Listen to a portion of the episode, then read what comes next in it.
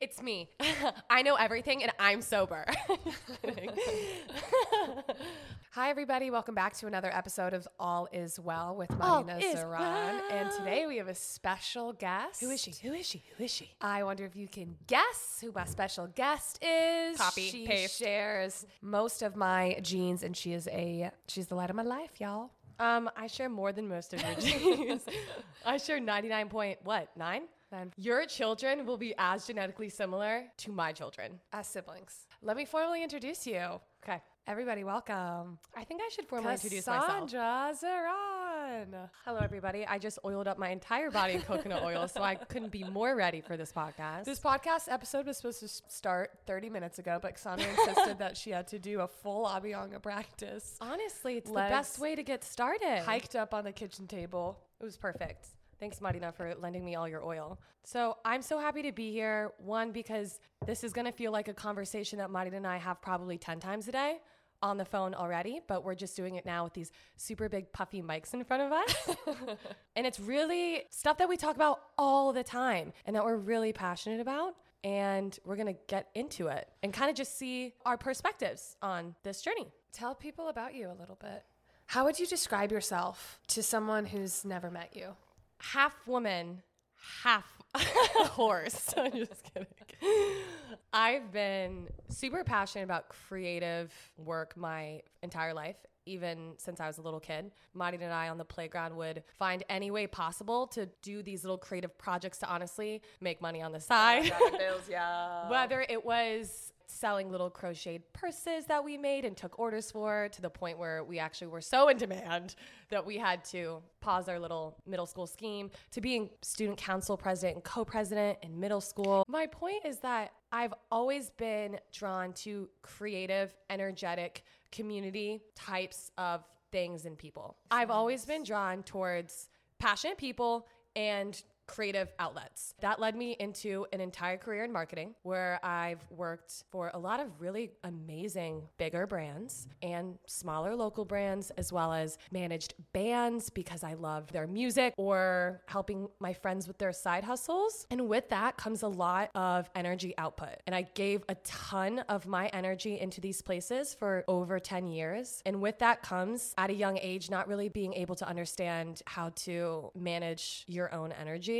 And honestly, it took me a really long time to figure out that I wasn't pouring back into my own bucket and that over time I was actually putting myself at a deficit and I wasn't supporting myself. And that can look like a lot of different things. For me, what this looked like was hustling so hard on the side with internships, managing bands, and a ton of creative work, but also working in the service industry. So working super late nights, going to dance parties or parties or hosting like one of the coolest house venue spots that brought a lot of out of town bands through. So we were constantly energized and doing something. And I wasn't sleeping a ton and I was drinking a lot and I was giving a ton of myself to these incredible people from age what, 20 to 26, nonstop. Seriously, nonstop. And I kind of felt this voice, mostly in my body first, instead of my thinking mind, kind of tell me to slow down a little bit. Let's talk about that. What your body was telling you. I often like to say that the body speaks in whispers, and then when it's not listened to, it starts to get a little bit louder, and then it starts to yell and plead for help. And when the body speaks in whispers, it takes a skilled ear to pick up on the imbalances that are happening because at first they can start to be a whisper that you might not commonly associate with an imbalance, like just intrusive thoughts or negative mindset. Maybe it starts in the ego instead of the physical body. Or maybe the whispers in the body are like just indigestion or a little bit of acne here and there. And then when the whispers go unlistened to or the imbalances go untreated, they start to move down the scale of severity and they start to look more like severe mental health issues, physical ailments, chronic pain, so on and so forth. And then we get to the end of our freaking 20s and we realize we spent 10 years of our life and we haven't honed in the ability of what it looks like to take care of the physical body, the mind, and the spirit. So unbelievably well said. And I think what a lot of people have a hard time with coming towards their late 20s into their 30s is you either have this idea that, oh God, woe is me, I fucked up, I feel so unwell, I have to own up to it, or I'm fine, it wasn't that bad, I think I'm doing okay. It's either sort of that one or the other, this like black and white mentality of your own perspective of how basically you spent your 20s. And what I feel is not that at all. I think that you can have a ton of different perspectives about the way that you have felt over time. There were times, years, six months, chunks of time where I felt incredible and I produced like amazing creative work. But like you said, I was also maybe dehydrated. And that doesn't make me a huge fuck up. And that doesn't make me regret any of the time that I spent. It just makes me listen in a way that's creating more space for all of those different narratives to kind of show up. I think we find ourselves at this point saying, I don't have a problem. It's okay. I'm okay. And I'm not really interested in having that conversation with myself. It's more so trying out new ways to integrate how I spent my 20s into my late 20s and 30s without having to pathologize everything. Yes, I drank a lot. Yes, I partied a lot. Yes, I did a lot of incredible, fucking iconic things in my 20s. And that can just be that. And I can also move into a sober year, not because I have a fucking problem, but because I'm really curious to see what my skin, what my sleep, what my relationships, how I'll spend my time will look like. I literally couldn't have said it any better myself. Instead of adding a value judgment associated to what you were doing or how you were thinking or what brought you joy at a certain time in your life, it's just reassessing if it brings you joy now. Totally. And let me tell you something, Marina. It does bring me joy. Hanging out with my closest friends with some wine and just winding down and having a good time talking about shit that I love. I fucking love it. But I'm also recognizing that we have these bodies that are also trying to tell us these things that I'm just so interested in listening right now than keeping the same. You know, I say, because I love this phrase if you give what you always gave, you'll get what you always got. Mm. And it doesn't have to be me turning over my world, it can just be me experimenting with something that I am giving. We should talk about what we're talking about. Let's give you some context to all of this. Okay. Sober year, baby. Sober year. It's a sober year. Okay, Why? let's talk about it. Okay. I've had this thought about basically a fully sober year for a while, even a couple years ago, without the intention of actually putting it into practice. I've just thought about it. I thought it was intriguing and really interesting. And a couple years later passed, and instead of having to sort of strenuously, consciously overthink this idea of 365 days of sobriety, it more so kind of approached me and welcomed me into this interesting challenge. It's kind of like saying, oh, I'm going to meditate six out of seven days a week for a year, or I'm going to go to yoga, or I'm going to cut out gluten. This to me was a very similar sort of thought like, hey, fuck it. Let's see what 365 days without any substances looks like in my social life, for my skin, for my elimination, for my creativity. So it was less of this obsessive attempt at becoming something or being a part of something that I'm not, and more so just a curious challenge. I feel the same way. I have done a lot of challenges in my life that have looked physical, mental, emotional, spiritual, but rarely have I taken out true comforts in my life. And here's the thing I really love drinking and I really love smoking. And I do both mm. of those things mm-hmm. when I'm very happy and I'm surrounded by my friends. And it's associated with some of the best times in my life.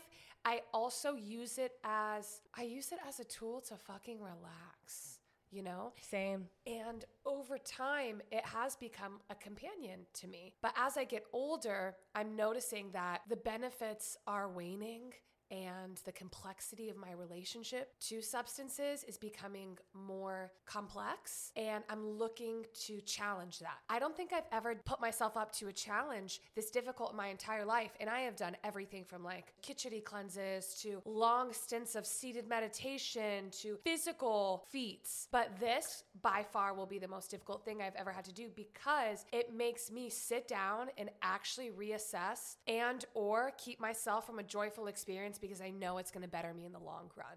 Totally. There's two things I want to say about that. It's just so good what you said because the first place that my brain goes to is well, I read Quit Like a Woman a couple years ago, which is just a phenomenal book about a woman's approach to removing cigarettes and alcohol from her life. It's so fucking good. It's told from her perspective. And I mean, it takes her, I think, five years to get to that point of her changing her relationship with alcohol and sort of doing a ton of research and how it's so inundated in our culture and in our social lives and in our expectation to participate in society. So you had said this challenge, this is challenging for you for a reason because it's comfortable and it brings you joy. Heard on that, sis. It brings me joy too because we're typically in these beautiful scenarios with our best fucking friends, enjoying the lush parts of life that we love, which is food and then tobacco or, you know, whatever it is. And we're so comfortable and safe in those moments that we enjoy it. But this is my second point about why I'm literally so amped for this year of sobriety is because if we don't continue to present ourselves with new challenges, we're gonna lose that strength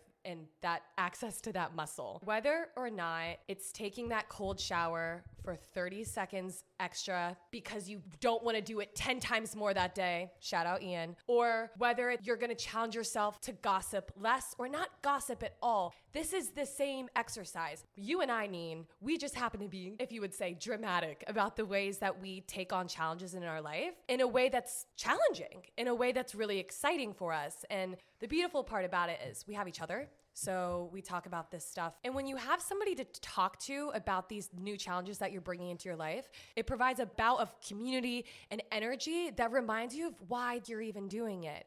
And why I'm doing this is to create more space and to see what change organically comes with this challenge. That's what is motivating me to just see what happens in this year. It's less about no alcohol, no cigarettes. It's less about me calling myself sober for a year. If anything, I don't even need anybody to fucking know. It's more so about seeing how this space brings in newness. Mm, I love that.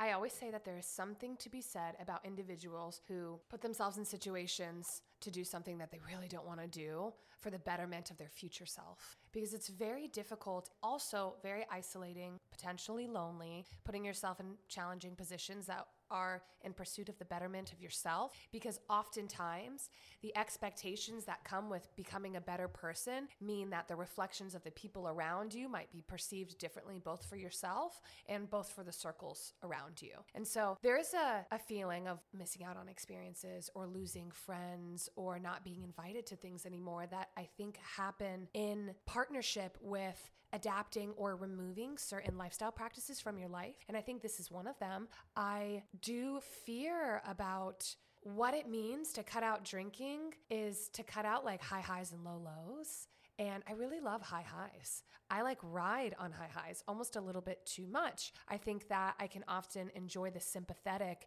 and I ride the sympathetic hard. I actually really enjoy being sympathetic. If you can relate to me, you are likely somebody who enjoys pressure, who can rise to the challenge, who likes to be put on the spot and likes to prove and overcome adversity.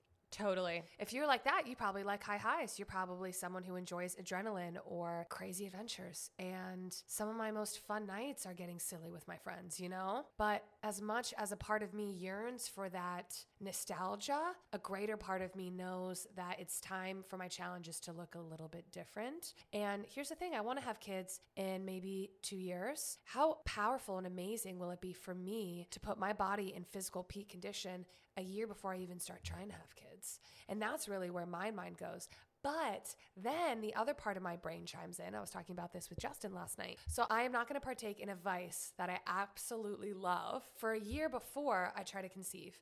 And then while I'm conceiving, I won't be partaking in any of my vices. And then while I'm pregnant, I won't be partaking in any of my vices. And then when I'm breastfeeding, so do I just like, does this mean this is it for me? You know?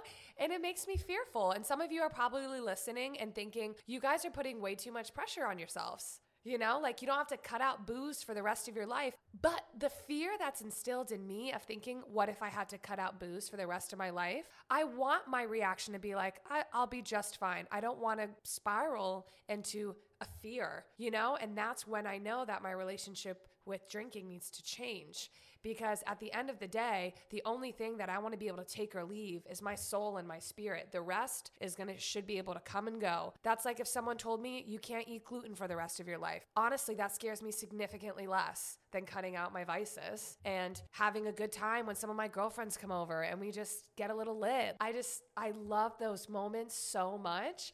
And so I have to figure that out. I don't have the answers. Xana and I are going to be podcasting once a month about our journey and our experiences of the highs and the lows, processing a little bit here. And I'm not sure exactly what's going to be uncovered or what's going to float to the surface, but these are some of my initial fears and responses and knee jerk reactions to being sober for a couple weeks now. So, I also have very similar apprehensions, and I don't know if I would necessarily call them fears, but I very much recognize that a lot of people in my life are like, Jesus Christ, Cass, eat the pizza, drink the beer, go out, have fun. You're in your 20s. This is your time to be alive. And I get that. Like, I fully get that because I think that's the advice that I would give to somebody who enjoys socializing and being in community and going out. But what I will say is that I've been communicating and searching for different ways to access those parts of me for a minute that haven't involved alcohol, smoking, going out, staying up late at night for a second. And what really feels so good about leaning into this new way lifestyle that I'm spending my time are the people that are in my life that are encouraging and excited about those new ways to spend time with me. And to be fully honest, Neen, it's kind of rare. It's kind of few and far in between, which then makes me think hold up, there's something wrong with me. I'm not the fun one anymore, and I'm not gonna be invited to shit, which then makes me feel like shit, am I lame? Am or am I missing out on my 28th, 29th year of my life because I'm doing this? I'm oscillating between this stoked empowerment and this FOMO. By the way, I don't really get FOMO. I really don't. But when it comes to like not going to the dance party or not having the girls over for nails and then having a good time, yeah, I have bankrolled some FOMO and I'm working with that. And like you said, we're just gonna have to kind of see what our relationship looks like with that attachment over time. I think there's a fine line between where you are and where you want to go. And in order to cross that fine line at some point, if you can frequently assess where you are versus where you want to be, and you make small adjustments in order to get where you want to be, right? But over time, that next step becomes more and more difficult. And the step and the challenge that you need to take needs to be greater. And I feel like you and I are ready in our lives for something that's going to change the format in which we grow and blossom from. I think that people have have seen the same flower and they've seen it grow and blossom season by season. And we're about to change shit up because we are actually really ready to level up in our lives. And I think that what we are expressing is a nostalgia for what we were. And there is a shedding that's going to have to take place. And that requires unadulterated bravery and so much fucking faith that we actually believe that we're not even close to the people that we are yet to be that we haven't even come close to the peak of our existence. So many people refer to their 20s as like this prime time of where going out and raging were the best of their days. But I frankly believe that our best is yet to come. I like the way that you had talked about it originally, where we don't need to put a value add on every stage of our life. But I will say that the stage in my life that I'm currently entering my 30s. I'm in my Saturn return currently. It's calling for something new, and that newness just looks completely different than what I've been serving to myself for the past 10 years. So it's gonna feel weird, and it's gonna feel like I'm wearing in a new pair of leather shoes. It's gonna take time for the neuroplasticity to set in, for my brain to rewire itself, even. Xana and I were talking about what did we wanted to do for our birthday. And we were talking about wanting to go to this place that we love to go. And I said, why? So we can just be triggered to drink and smoke all night? like, that's exactly what's going to happen if we go there. Like, I told her, I think I need like six months before I can go there because I don't know if I'm strong enough. Yo, hold up. You had said something about the fact like these small micro movements help you kind of move into where you want to be. And in Ayurveda, it's called dinacharya. Mm, dinacharya. Never, never that. underestimate the impact of small steps. Let's get time. tats. We should get some tats. That's a dinacharya on it. yeah. Anyways, also those can look really, really small, by the way, and those look different for everybody.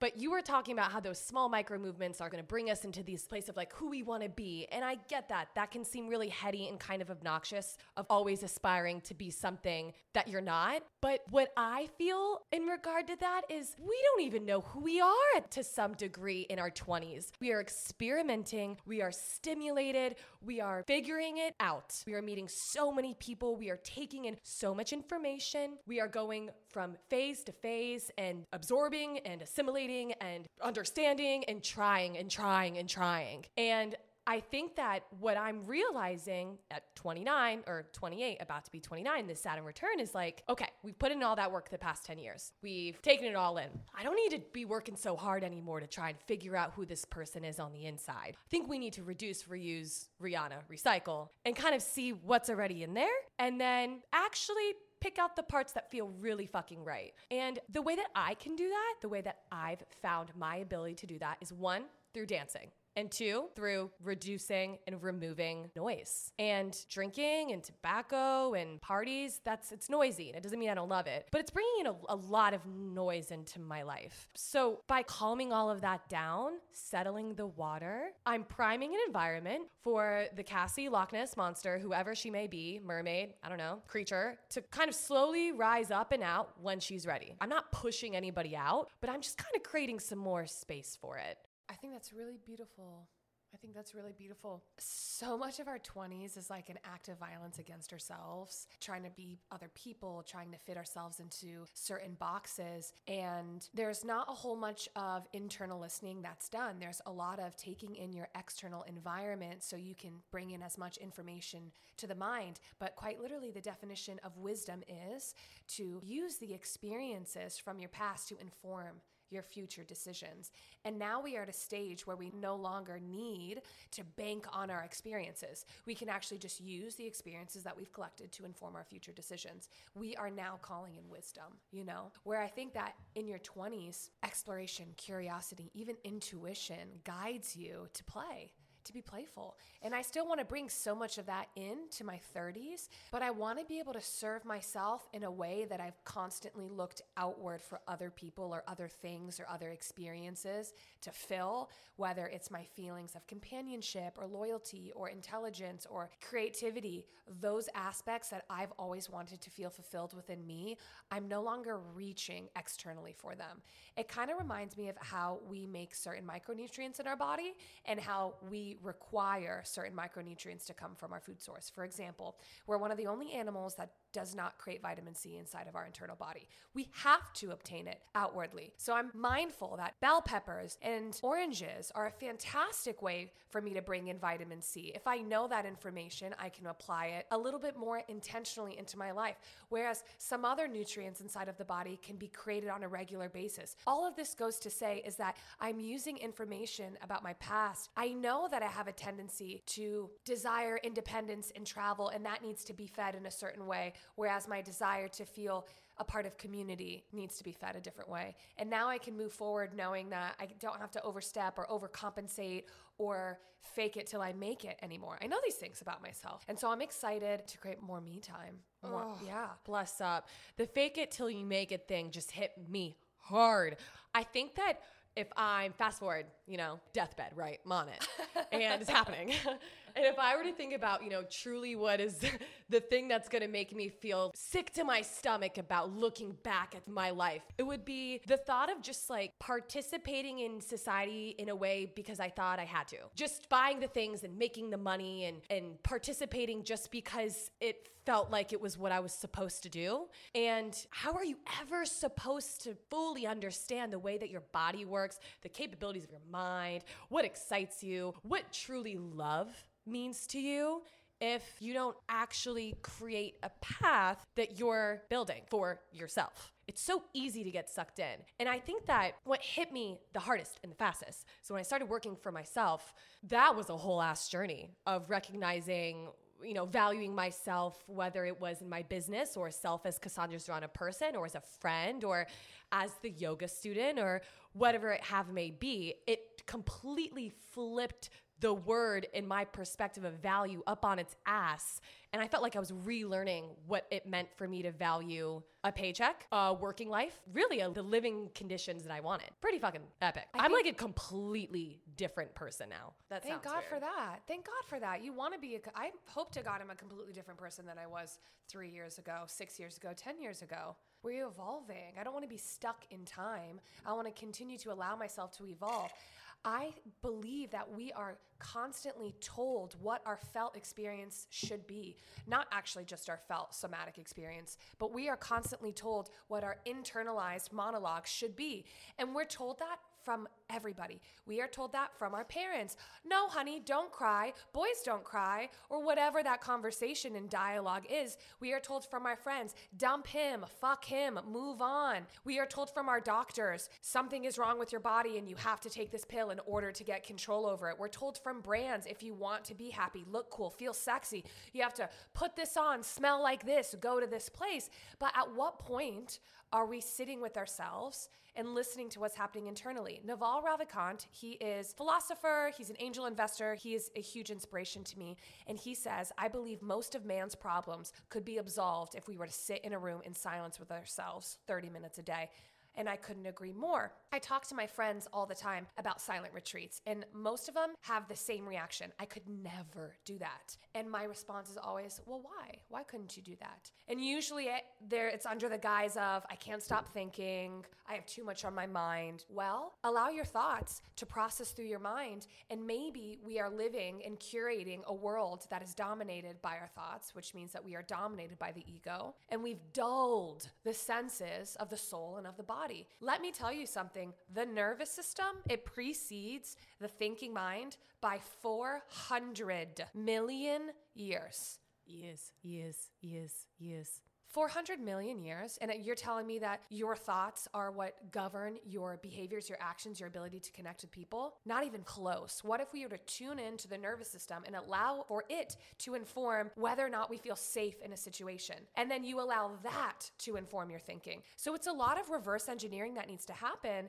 And that's why I like to do a silent retreat every single year. And now I'm starting to do them by myself, where I don't necessarily even go to a center to do them. And you turn off all the noise, just like you were saying, Cassandra. Cassandra was saying, I realized I quite I have so much noise coming into my life. I realized that I was addicted to having TV shows on in the background every waking moment of my life. And I did that from the time I was 16 to 26. I always had Sex and the City or Gilmore Girls or whatever it was, just playing constantly in the background until I did my silent retreat last year. I did it in my own home where I realized realized, oh my gosh, I forgot what silence sounds like. And now, after coming out of that silent retreat experience, I stopped playing music in my car a lot of the times. I would let myself have a silent car ride experience. And it allowed integration into my meditation practice. It made my meditation practice a whole lot easier because it wasn't like you're trying to stuff a 12 piece orchestra out of your house all of a sudden. It was like, no, I, I've tapped into moments of silence throughout the day.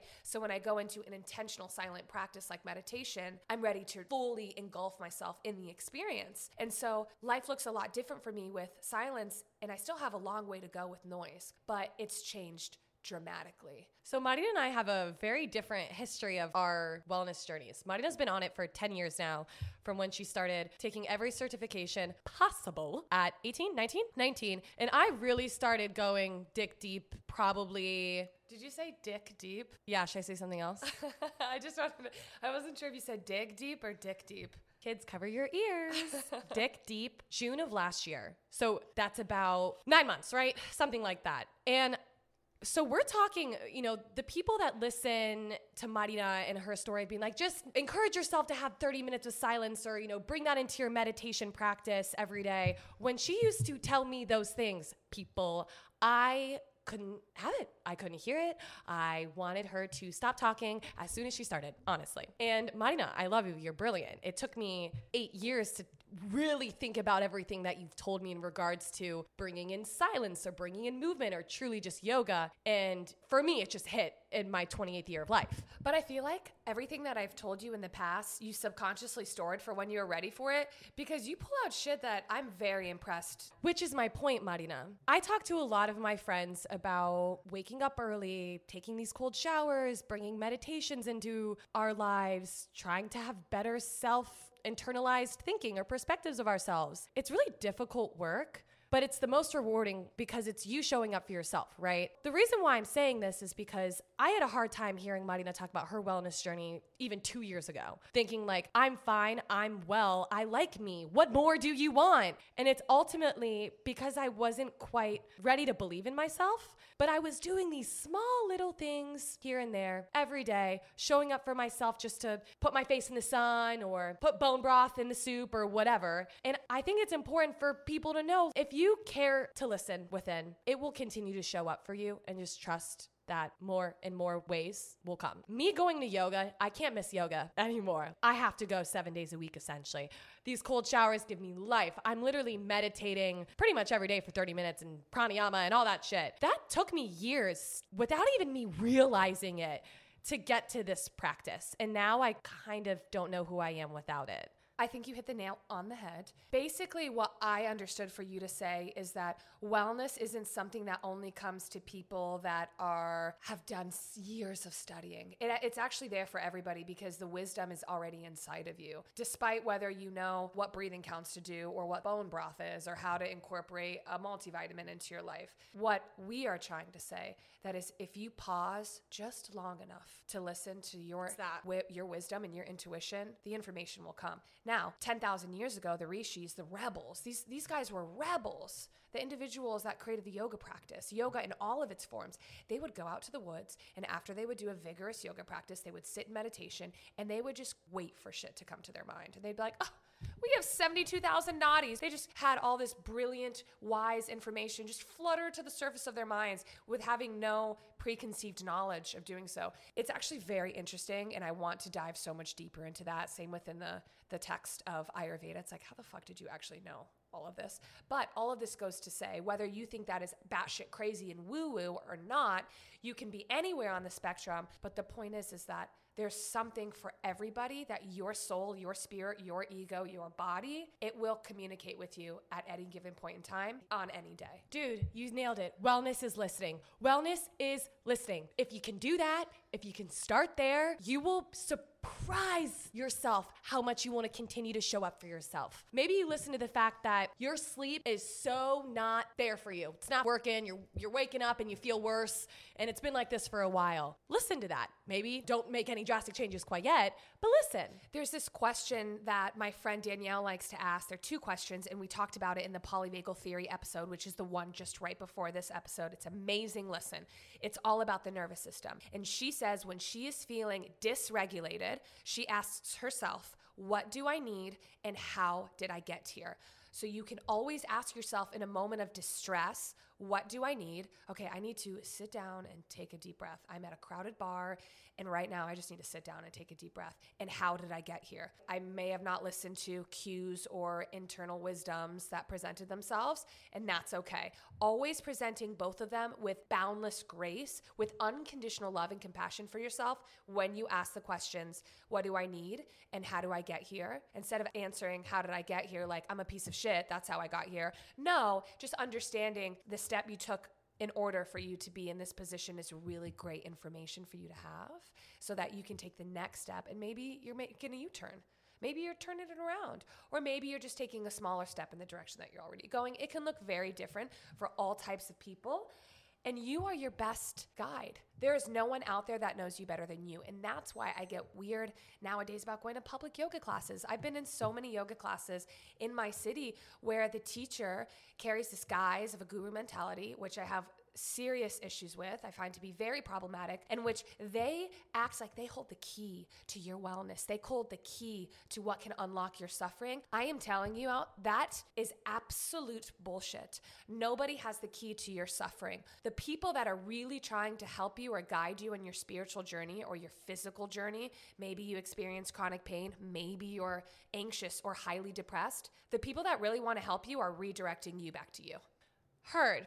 And also, even if your experience isn't exactly what you think it's going to be, show up for yourself. You know what I what I'm saying? Show up for yourself and remind yourself that that's the best that you can do. That's what you can control. And at the end of the day, what's better than that? You taking care of you, taking care of the organism. So let me tell you, not every yoga class I go to, I have an experience where I'm like, oh my God, thank God I came here. I have no idea what to do, you know, for my own body. So thank God somebody's telling me what to do. It's not like that. I'm showing up because it's part of a greater, these, this greater journey that I'm taking, you know? Yeah, sometimes people will will operate under the impression that somebody's going to save them. No, no, that's not where I was going. Sometimes people operate under and I mean practitioners will operate under the impression that if you show up, you need to give it 100%. I call BS on that too. Totally. Sometimes showing up is the hardest fucking part. And when you go up to someone, you say, I need more from you. Inside, they're thinking, bitch, I getting here took just about everything I have. And that's why meeting people where they're at is the greatest gift you can ever give anybody in your life. And so when I want to share and scream from the rooftops my love for wellness, instead of berating my friends and family, I just started a podcast so I could talk to myself about it instead of just constantly ad nauseum talking about the same six things that I love. And now I offer experiences where people can opt in for it because it's so important for you to not virtue signal wellness over other people. You are not better than anybody else. You, proverbial you, the editorial you. Mm-hmm. I am not better than anybody else because I know what supplements to take when I don't feel good. I'm not better than anybody else because I meditate. And it's so important for all of us to remember that. We all are on a path. We are all on a journey, a path forward, backwards, whatever direction. We're all on one. And the moment we can humanize each other and look into each other's eyes and understand we're all working through something is the moment we can connect, open up the doors for communication, conversation, and people are more willing to try and be curious when they feel safe, you know? Totally. What's a piece of information you would give to somebody that would think wellness isn't for me? I have no interest in incorporating it into my life. Why aren't you on your own team, bro? Why aren't you on your own team? Wellness means that you put yourself at the top of the priority pyramid. And listen, for a lady that has a very difficult time setting boundaries, this has been a hard thing for me to work on, okay? But what I can tell you is that the sooner that you just start to work on that bit by bit, five years will pass no matter what. My mom says time passes no matter what. It's what you do with it that's gonna show you. The word wellness can mean whatever you want it to mean to you. Semantics or not, it's gonna be your relationship with yourself, is what wellness is. And the second we stop fighting, or like Marina said, having this sort of antagonistic, exhausting, tiresome, never ending perspective on bettering ourselves, it's is the moment that we're not on our own team. So what we can do here and what I tell myself every morning is how can we try to enjoy this a little bit more because we all deserve that. Yeah, when you're enjoying life, having fun, not only is it what is the antidote to an upregulated sympathetic nervous system play, but it also puts you in the high vibe. And if anybody out there listens to Abraham Hicks, you know that if you play or have fun, that's how you lock into that high vibe. That that pleasure also directly relates to telomere health. It actively is contributing to your long-term health for things like Alzheimer's and neurodegenerative diseases that we often see coming into our lives in our late 60s. Pleasure, seeking joy, community based out of things that aren't rooted in substance. Those are those long standing, effective ways to build joy in your body. Yeah, Cassandra and I cut out caffeine about six months, not even four months ago. And I guess the reason why I did it, we tend to arrive to some fun challenges at the same time. We'll both just be ready at the same time. And that's not always how it goes, but it's fun when it's a challenge and we both can stick to it together. But we reduced caffeine because I wanted to know what it would be like to remove a variable that I have been consistently adding to my life every single day. It doesn't need to be there. I'm just consistently inputting the caffeine constituent into my body. And for over 10 years, I haven't stopped to ask myself if there is a positive and or negative effect associated with intaking caffeine regularly and drinking it till three o'clock every day, which is what I do. And so it's good to ask yourself, why am I doing the things that I'm doing? Totally. And let the record show, Marty and I love bean water. We love coffee so much. I truly think that it's a part of the flowing liquid in our bodies. But what we ended up doing was not taking away that pleasure of bitter hot juice. We just, you know, substituted it with decaffeinated and Dandy dandy blends dandy and blend mushroom and, and- matcha and all that fun shit. So, you know, we didn't remove that thing that brings us so much joy in our morning routine.